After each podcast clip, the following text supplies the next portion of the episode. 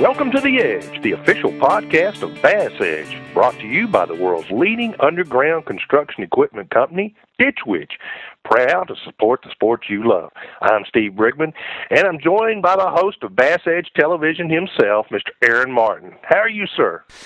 I am well, Steve, and anxious for today's show as we have recent Toyota Texas Bass Classic champion Dave Lefebre on standby to talk about the importance of mechanics and shallow water fishing. Yeah, well, Dave's had a good month, and I'll be anxious to hear about Yeah. all that. Let's get started. Get her like that Boy, good job. I don't know of any other sport that offers the challenge of bass fishing, Dave. Oh, dude, did you see that? Yes, I saw that. that? That was awesome. Watch for the fish to pace the bait. What do you think of that, huh? That's full contact fishing right there. You're listening to The Edge, the official audio program of Bass Edge.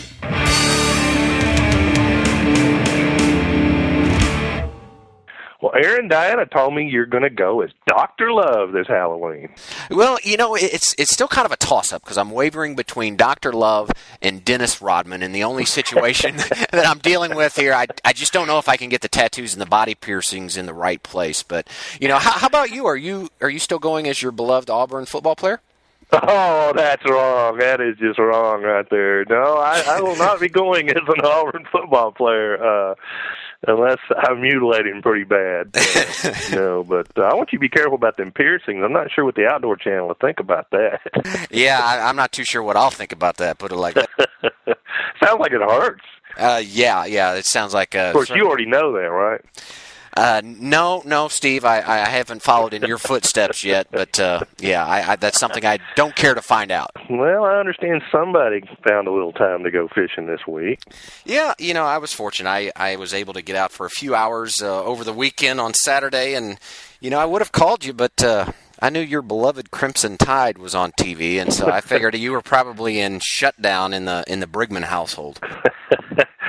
I tell you what, if I'd gone fishing, I'd probably have a few less gray hairs. That game was a little too uh, too close for comfort. But uh, so, how was fishing? Well, fishing was, a, you know, of course, it's always good anytime you can get out on the lake. And uh, for for our listeners out there, we've been just experiencing kind of a uh, ongoing, you know, it's it's the season of weather changes. That's all I can say. One day it's like 70 degrees and bright and sunny, and the next day, you know, we get inches of rain and a northern blows through and temperature drops out. But uh, what I was able to experience was basically we've had some high water. Obviously, as you well know, I know you were doing some some other work. You know that the floodgates have been open uh, for quite some time had water coming in but it's also it's rapidly falling. And i could tell this not only because i checked the generation schedule you know to see what was going on there and, and how much they were actually generating but you could also see this just on the um, you know on the bushes and the trees and the rocks from where the water line was. I mean they're dropping it we're dropping it rather quickly. And you know, the bass pulled out, Steve. Uh, bait fish are just absolutely loaded in the backs of, of the creeks and, and the coves and that, but nothing was really bothering them. And, you know, my success came on uh, kind of the secondary points. Uh, the first secondary points, if you were coming from the back of the creek, which makes sense. You know, they're going to stage up right there. Um, they were still actually a little bit deeper than what I anticipated, though, but it was still fun. Well, you know, uh, this is typically a rainy time of year here here uh, in the Ozarks where we fish, but we have had an unusually out of character uh, amount of rain. And you know what, Aaron, you you know you can talk about spring patterns all you want, but let's face it. Uh, what we have going on here, and it happens every year in one regard, is that you get this sort of anomaly, this sort of thing that doesn't fit into what you've known in the past, and uh, uh, now it's incredible water and qu- that quickly dropping water. I heard the other day that the Corps had a December 1st target date to get it down to pool level. Well, man, that is cranking it down. And what it does is it creates a a out of character conditions and what that does is put the fish out of character from what you know what you've done in the past what patterns might uh indicate and sometimes you got to go search for some fish.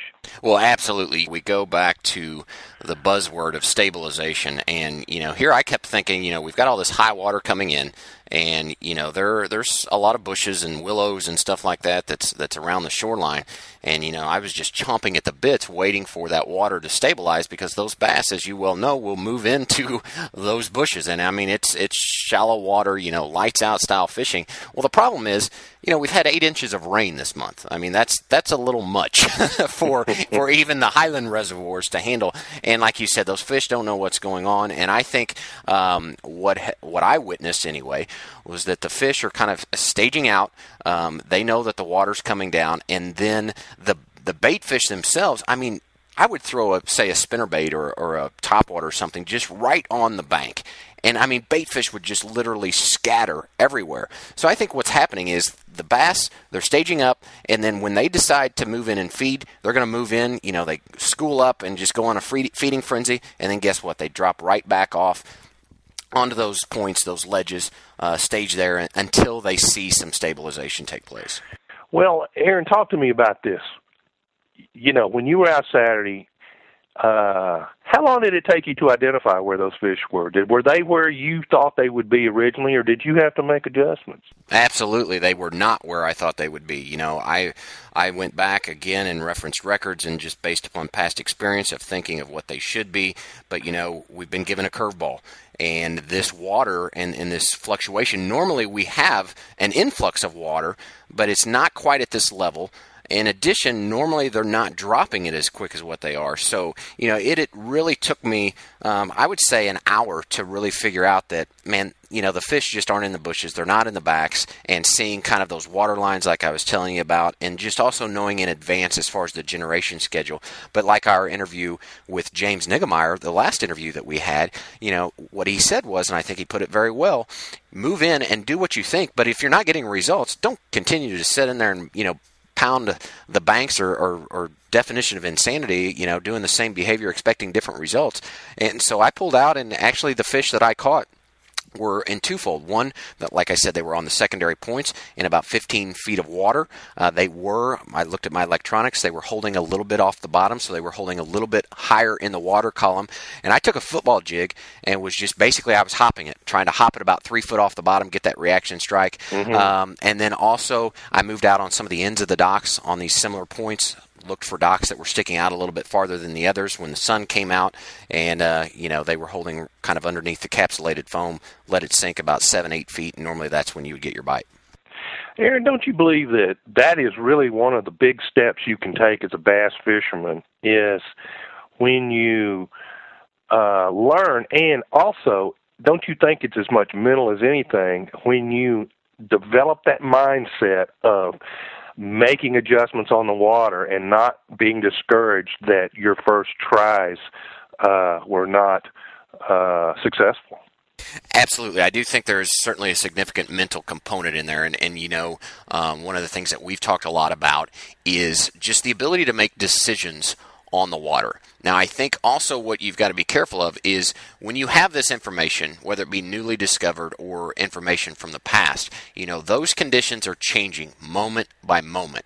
And so you can't get locked in. You know, I, have done this so many times. I've, I've had mapped out what I thought was going to take place, and then I've stuck with that too long. You can't be scared to abandon. It goes back to what Boyd Duckett told me one time uh, a couple years ago. He said, you know, if I'm not on the winning pattern, he said, I don't care if I'm catching keepers or not, but if I don't have what it takes to win, he said, I'm going to start that tournament. He said, I'm going out basically looking for all new stuff because he said it's pointless to go out there and do what you think based upon past experience if it's not going to work. And the other thing that I'm looking forward to, you know, our next guest with Dave Lefebre is going to be talking about mechanics. You know, we spend a lot of time talking about the mental aspects, but I think Dave's going to bring us full circle and really get us back to, uh, you know, something that matters, and that's the mechanics of fishing.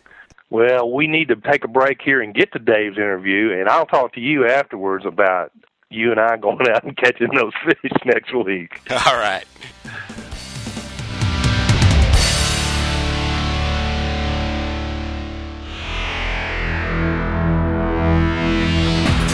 Power, productivity, speed.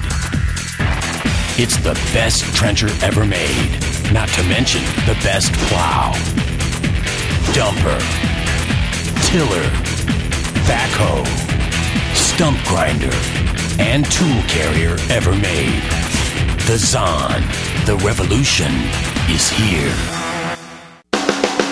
Finally, a safe and convenient way to access any trailer boat. Introducing the new Flex Step by MegaWare Keel Guard. Forget climbing over the sides ever again. Mount a Flex Step on the side of your trailer for easy access to rod lockers and tackle compartments with no boarding. Or bolt the high quality aluminum Flex Step to your trailer's tongue and enter your craft without ever getting wet again. Completely flexible, great for cleaning windshields, and the hollow tube doubles as a storage area. Available at major marine centers or learn more via the web.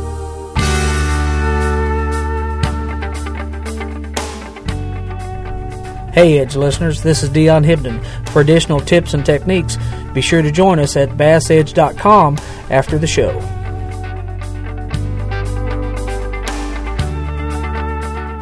Welcome back to The Edge. Joining us this week is a six year pro with earnings of more than $800,000, and his most recent being the Toyota Texas Bass Classic earlier this month. From Union City, Pennsylvania, please welcome Dave Lefebre. Dave, welcome to the show.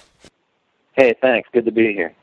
Well, Dave, first off, you know, I guess uh, I, I want to give you my personal congratulations on your most recent victory. It it must feel pretty good given the championship had you pitted against both FLW and BASS competitors. yeah, you know what? It's uh, it's still kind of sinking in. You know, we're kind of nearing the end of the season. Only got one event left, and that was the second to the last one. And and quite frankly, you know, one that I would really, anybody would really like to win. So uh, it was a good close to the year. I'm real happy about it. Well, absolutely. You know, Dave, I think as anglers, all of us, you know, regardless if we compete on a formal level or just out there, you know, competing against the fish uh, recreationally, we all have kind of that competitive drive or competitive spirit. And, you know, I know you in particular, you possess on the water skills and execution that really a lot of us aspire to achieve. And perhaps you could summarize for me what makes, I guess, Dave Lefebre so successful. Oh man, I mean, there's just so many things. I think you know, first off the top of my head, just uh, you know, being consumed by the sport. You know, since an early age, I was introduced to you know to fishing in general from my dad. And when I was, you know, I have pictures of me when I was three years old holding perch and and uh, you know sunfish and all that stuff. So I mean, just being, you know, I I I, I loved the sport initially, and um, loved competition later on in life, you know, like sports, you know, football and wrestling and stuff like that. And but I always loved outdoors, loved fishing, and I think that you know, to strive at anything, you just have to have that desire and you know that burning to uh, to uh, to get into it. So that's how you know that's how it all starts, I think, and and that spawns uh, you know your your wantingness, your need to to practice and and just uh, you know try to cover every aspect and every angle of the sport and try to become you know as good as you can you know ultimately the best at, at everything you do. And and you know that that desire still hasn't left me today. You know I still want to be better. I still feel like I learned something. You know every time I'm out on the water at least I try to. And um, you know, just I guess it's the old adage, you know, practice makes perfect, and that desire just makes you want to practice. Sure, no question there. And, you know, I guess when you look at where you were raised and, and kind of your exposure to the sport um, of, of angling, you know, do you feel that your location, geographically speaking, has helped hurt you or is really kind of an indifference uh, just given, you know, your success and performance on the water? No, I, that's a that's a big part, and that, that that you know your first question just that goes right into it, and I could talk all day about you know how you know the the different things that that make an angler better, and and I think that's just one of those you know accidental deals. You know, I was born where I where I'm at, and it just so happens that I have you know every conceivable type of cover and structure besides cypress trees uh, yeah. available, you know, and and I and I, and that's that's something you know that that that I really really focused on at an early age. I, I mean, I I can go back to high school, you know, going going to to places that I never been or forcing myself to take different baits because you can catch fish on any type of lure that's imaginable somewhere around where I live. Um, and and I used to just force myself to go out with a box of crankbaits. You know, I've always loved to jig fish and fish shallow and target fish, but you know, it's a different ball game when you don't have anything in the boat for a week but but crankbaits that run ten feet deep. So uh, and I have the luxury of having all those types of water. And, and most of us, you know, that are serious about the sport, I think you know they have different waters that you can go practice on. You just got to force yourself to uh, to do things that you're less comfortable with and try to get better at everything. And, and it's, you know, just living where I do it, it's a little bit easier for me. So is that um, kind of your definition then of practice? Is you know really going out and, and forcing yourself to kind of you know maybe refine things that you already know, new areas, uh, things along those lines. But also, it sounds to me like it perhaps more importance is placed upon you know going out and forcing yourself to try new baits and, and figure out how you can basically adapt those into kind of your personal situation. I mean, to become one of the best, that's what you have to do. I mean, you know, there's there's so many aspects. That's what I love about our sport. And you know, I hear it. You know, I've listened to. I'm a Bass Edge fan. I've listened to all your radio interviews, and it, the topic comes up. You know, um, often about versatility and things like that. And you just need to be good at everything. And and and the better you are, the better you're gonna you know you're gonna succeed in in the long run. And it you know it's not just forcing yourself to fish other baits and fish different water and, and things like that. It's it's mechanics, you know. And that's one thing you know that I've always disagreed with. You always I've heard you know even when I was getting started, and I believed it early on that we're all, you know, once you get to the pros, everyone's equal mechanically. It's all mental from that point on. And, uh, you know, I think, you know, I think that's bull crap. you know, you, there, Sure. there's guys that are good at certain things, and you need to just practice mechanically as well as as uh, mentally and and like I said earlier, you know, just fishing different things, forcing yourself to be good at everything. Well, do you go out looking to put yourself during your practice periods in situations, you know, that perhaps you haven't been in before? Is it is it a constant, you know, refinement and and trying to, I guess, make yourself better, maybe in a changing weather condition or different structure? Um, you know, how how do you approach that?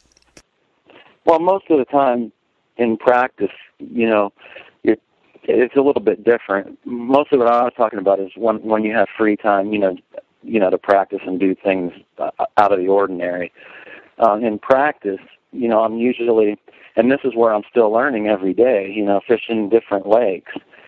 Uh, I try, a lot of times what happens, especially when you do well, you you kind of find an area or look at the lake as a whole, and it just kind of reminds you of somewhere, or it reminds you of a certain time of year that you do well in a place that looks like that. You know, the more you fish, and the more new water you fish, the more knowledge you gain, and the more, you know, the more memories you have, and and uh, a lot of times, believe it or not, it just comes down to you know feeling comfortable. That's where the mental part comes in. You know, just um, you know, it just kind of puts you more at ease, which is exactly what happened in Texas last week. You know, it's just one of those.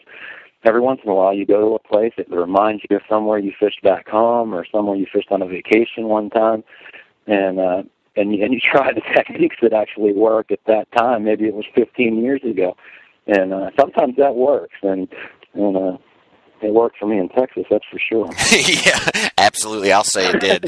um, you know, this is the time of year, kind of when we find ourselves uh, where the bait is is really starting to. I don't know if you want to say group up or ball up or, or what the correct term there is, but what advice can you offer us when we're trying to entice bass? When they have you know that much of the real thing present in an area of which you're targeting. You know when you've got just literally millions and millions of, of bait fish that's that's in the area. Yeah that's you know that's a tough thing to think about. It it sounds talking about it sounds more difficult than it actually is i think. Um you know i was just out fishing this morning and we have a situation here. It's everywhere in the country in the fall. You know, the bait fish are getting more active. Everything's kind of moving up shallow. Reservoirs and and and big rivers. You know, fish tend to migrate into the creeks and and get a little more predictable. But you know, those that, this time of year, I think just this. You know, you want to kind of match.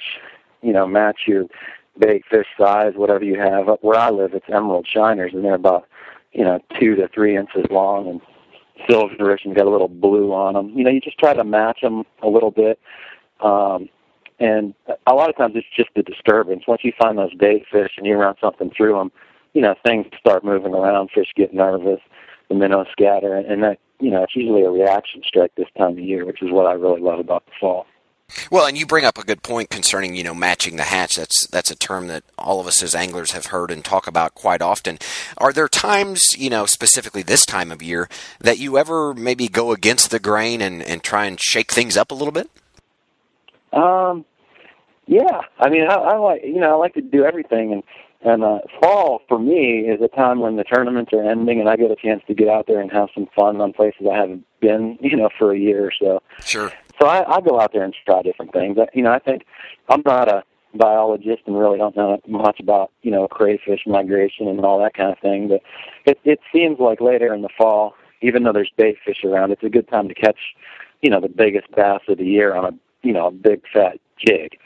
Um, even even when when you know bait fish seems to be the main forage at the time. So I, I like to mess around with stuff, and and uh, you know sometimes I'll be out there throwing a deep crankbait in, in this time of year after the turnover's over and catch some real big smallmouth. But uh, I like to mix it up, and, and it, it'll pay off every once in a while.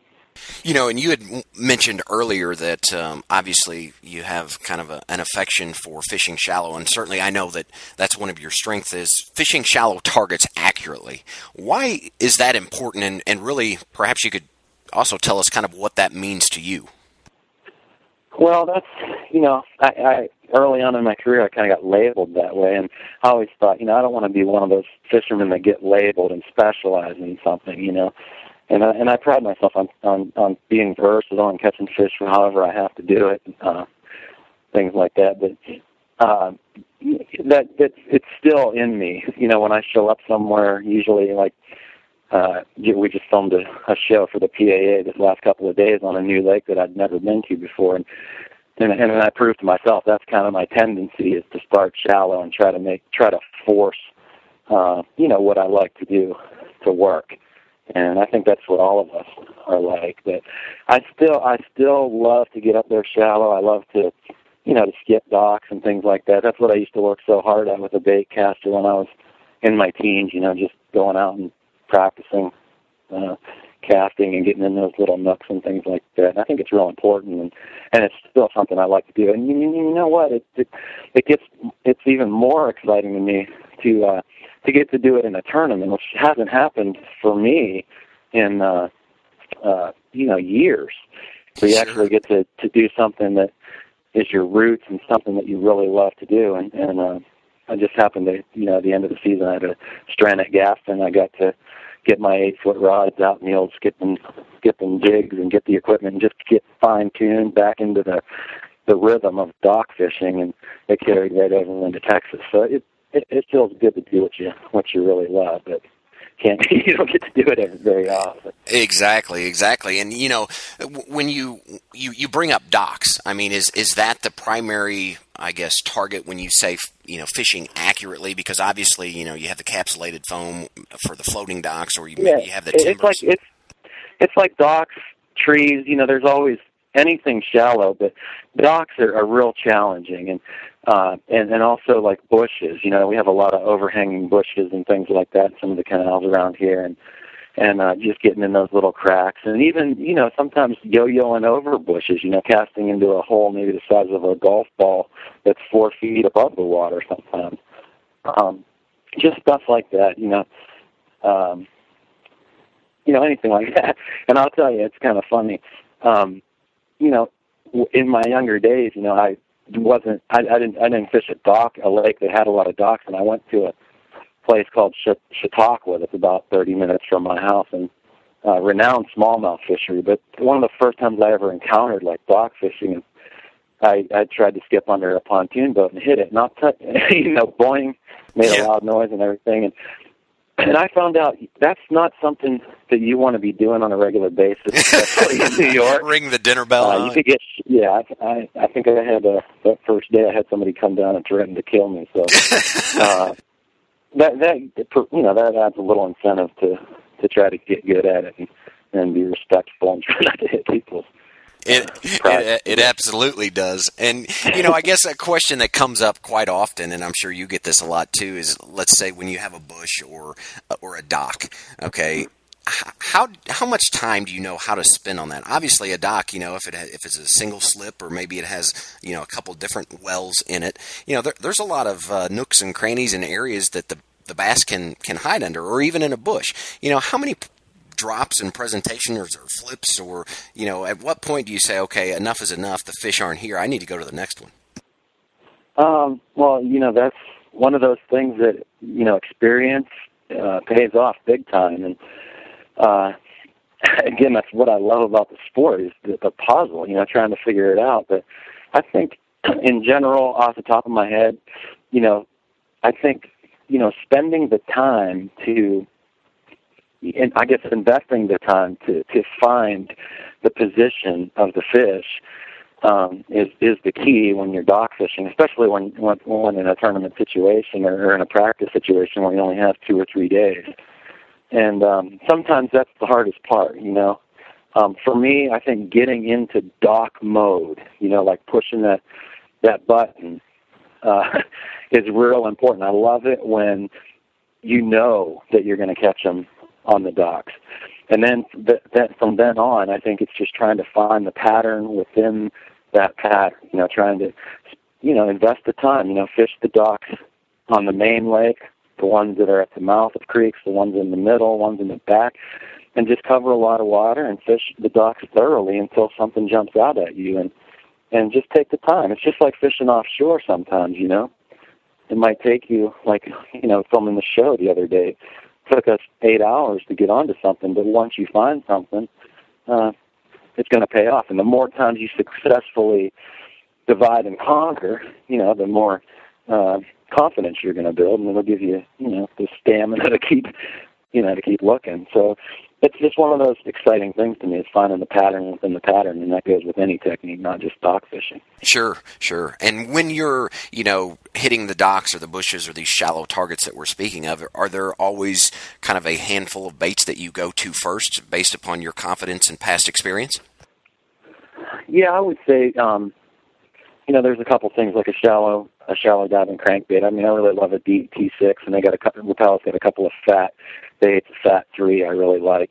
Um, you know, just to cover to cover water fastly and very quickly. I mean, that's like a pattern that you would that you would look that I would look for. But my number one go to is definitely a jig. You know, I have a specific jig that that I have been using for 20 years now, I think, and um, it's, it's mainly like a seven sixteenth ounce jig. Um, you know, with a with a, a decent, a heavier trailer. I like the like um, I've always used a Konami Bug, and uh, it's just a little heavier. It's kind of like a Senko. It's made with the same salt and everything that's in a Senko, and it just provides a little bit more weight, but the head is smaller. So I, I just like that. That would be my number one choice, only because you know you can skip it and slide it into places um, better than than other baits with a slip sinker or a heavier jig or, or a lighter one.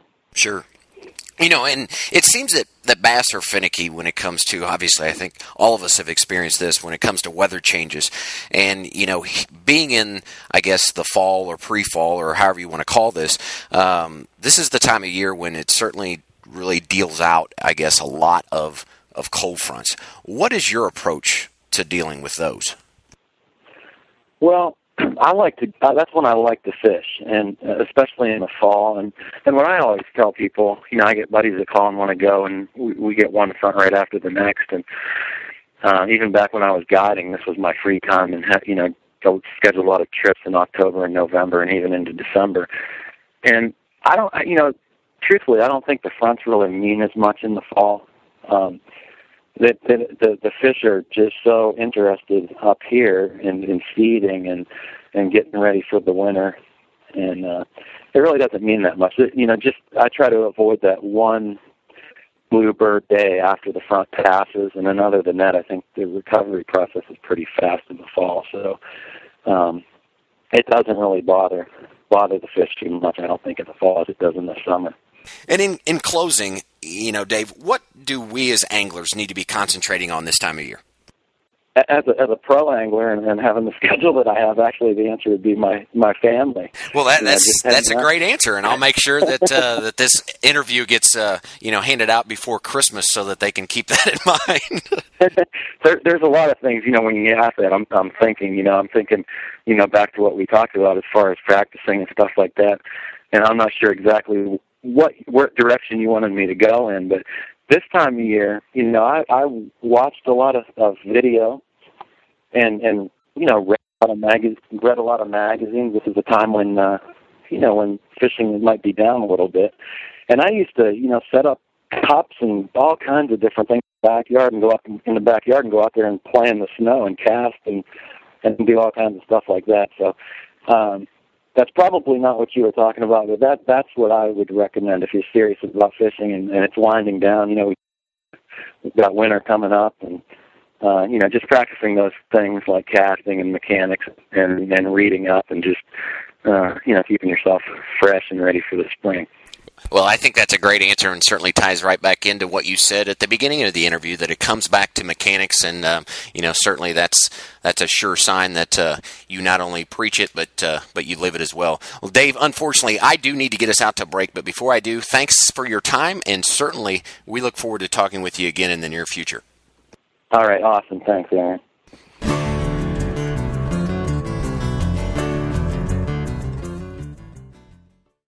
When I'm fishing in a tournament, time is critical. I need fast, easy access to my lures. My Cook's go-to tackle system keeps my bait organized, tangle-free, and within easy reach. It installs in minutes under any deck lid, maximizing the storage space in my boat. And its durable construction lasts even through the harshest conditions. Get organized with Cook's tackle system by calling 1-888-390-8780.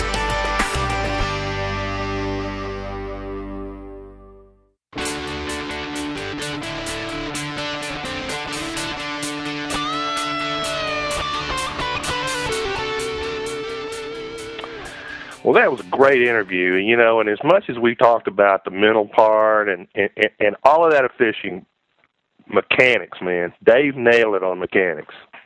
Well, he certainly did, you know, and and uh, I think it comes back to well, well, look about what he was talking about as well. Just you know, talking about fishing, uh, shallow water structure, flipping docks, those types of things, and and you know, he brought up really kind of a deja vu for me from the standpoint that he too goes out in his garage or you know during the off season when the ground's frozen outside, and he'll set up targets and that to work on that presentation. You know, mm-hmm. being able to skip those baits under those docks, create a light presentation into the water when he's you know flipping around pole timber or laydowns or something like that. Um, so I, I think you can't just say automatically write off and say okay because I am at this point in my career, you know, I can make a cast. I, I know how to effectively use a bait caster and a spinning rod, those type of things. You can't just all of a sudden switch all of your focus over to the mental side. Well, that that that is so true, and and, and let's face it. Uh, some days fish are going to move further for a bait than others, but there are those days, man. You got to put it on their nose, put it right next to that stick up, or uh, right on that pier, eh, or uh, you know, for them to hit it, and that can separate you know, uh, catching fish and not catching fish, and then just you know the subtlety of the presentation. You know, when you flip and get that bait into the water without making a lot of commotion, and uh, it just simply takes a lot of practice. And it's like anything else in life: the more you do it, the better you get. Absolutely, and you know I, I appreciate also um, concerning the use or the word of practice in fishing. You know, a lot of people tie that or associate that with going out and pre-fishing for a tournament. Well, to me, practice and pre-fishing for uh, let's say a competition are two totally different things. Dave covered that very very well when he made the comment concerning you know if he's going to learn to fish crankbaits, he'll go out and take you know only a box full of crankbaits and nothing else, and he'll spend several days just learning how to do that because, you know, regardless of what bait you're throwing, whether it's a spinnerbait, jig, crankbait, swim bait, what have you, there are certain subtleties to where, like you spoke about, fish react differently based upon the environment that they're in, whether it be the weather or the cover or things like that. And so the more that you have that bait in the water and are faced with those changing conditions, the better prepared you are for when you're actually perhaps in a competitive situation. Well, sure, and a guy like Dave, he's fine tuning something that he's already very good at. But it's like a football team. I mean, they're not ready to play when they show up uh, at uh, fall camp. Uh, but uh, you know they have to practice and, and fine tune things that they're already good at, and you know that's what Dave's doing with these crankbaits. So uh, uh, mechanics practice, it's all man, it's just it's just all so critical. But uh, Aaron, I got a we got a good question this week, and I know it's right up your alley because uh, uh, storing baits is kind of a, thing of yours. yeah, I, I typically hoard hoard tackle. well, the one thing good about your boat, man, if I need it, I know where to find it because uh, we we've got uh, we got the Bass Edge boat full of of everything. But anyway, our question, uh, it's from James, and in Weewahitchka, Florida. I hope I got that right. I think I did. And James asked, I fish a lot of plastic baits. Is it better to leave the baits in the package they come in? Or some have told me that placing them in a tackle box with toothpicks is the way to go. Well, that's that's a good question, James. And you know, I've actually I've I've done both. So speaking from my personal experience, I'll share my preference with you. I prefer leaving them in the bags um, that they come in for two reasons. First, obviously, you well know I use the Cook's Go To tackle systems um, that allow me to actually hang the packages of baits on the hooks directly under my my deck lid, so it keeps a it takes up less storage space, but also it really gives me kind of an easy access to be able to grab those um, on the run when I need them. Secondly, what I have found is that um, if if you're using a scented bait, maybe it's a power bait or the gulp or or uh, whatever uh, those baits are soaked in, they tend to hold their scent a lot better when you actually have them in a mm-hmm. sealed package. In addition, you know, if, if you're throwing those in a, um, a tackle box or a plano box or something like that, you know the oil and the just the exposure to sunlight. Now, obviously, if they're under a deck lid, you know you're th- probably thinking, well, they're not going to get that much sunlight. Well, over the years, I mean, I can tell you that they actually do get sunlight, you know, and UV that comes through when you have those deck lids open. Not to mention that, you know, that oil um, has a, a real unique way of when you have those are storing those boxes in the vertical position, you know, that oil runs and those colors will bleed. And I'm not really a big fan of, you know, if, if I want a green pumpkin worm, I want a green pumpkin worm. I don't want it that it has purple streaks in it, you know, that type of thing. Oh, that is that's so true. You know, when I was a youngster, I was a little less careful about that, and I'd put different worms together, and and uh, and there were some times where I would come up with this wild color that was sort of a hybrid between two worms I'd put together, two colors or even three, and uh, and I start catching fish on it. It's like, oh my gosh, uh, what? Uh, I don't have any more of that color because it really doesn't even exist. But uh, so and then I got into like putting two color worms together to try to reproduce it. And of course, the worms are better today than they used to be, and they don't bleed as bad, but they still do. So uh, absolutely. But I just, you know, one thing I didn't realize, Steve, is that uh, I didn't realize you were the inventor of the hand poured technology for worms, creating multiple. I need to give you a little more credit. Well, you know, that's that's I like to keep that under wraps. I don't get quite as many telemarketers calling. exactly. And the Creme folks might give me a little a little static over that too. I would think so. But anyway, regardless, James, uh, thanks for sending in that question. And Steve, you know, I, I certainly realize you are eager to begin your trick or treating prep, so we had better shut this down. But before we do, why don't you tell us who this week's prize winner is? Well, uh, we're going to give Joseph from from Trenton, New Jersey, a Bass Edge hat, Fishing on the Edge T-shirt, and a decal. Well, congratulations, Joseph. And just a reminder for everyone to be sure to go to bassedge.com where you can not only sign up for your chance to win great prizes, but also learn more tips from some of the top pros. Also, be sure and check out Bass Edge TV seen each and every day on the World Fishing Network. As always, it's been fun and thanks for joining us. Until next time, I am Aaron Martin signing off for Steve Brigman and the rest of the Bass Edge crew right here on the Edge. Bass Edge has been brought to you in part by Ditch Witch, MegaWare Keel Guard, O'Reilly Auto Parts, Super Start Batteries, Mother's Polishes, Waxes and Cleaners, and Legend Boats. For more information on Bass Edge, including our television show, training materials, e newsletter, and podcast, please visit www.bassedge.com. Be sure to join us next week on The Edge.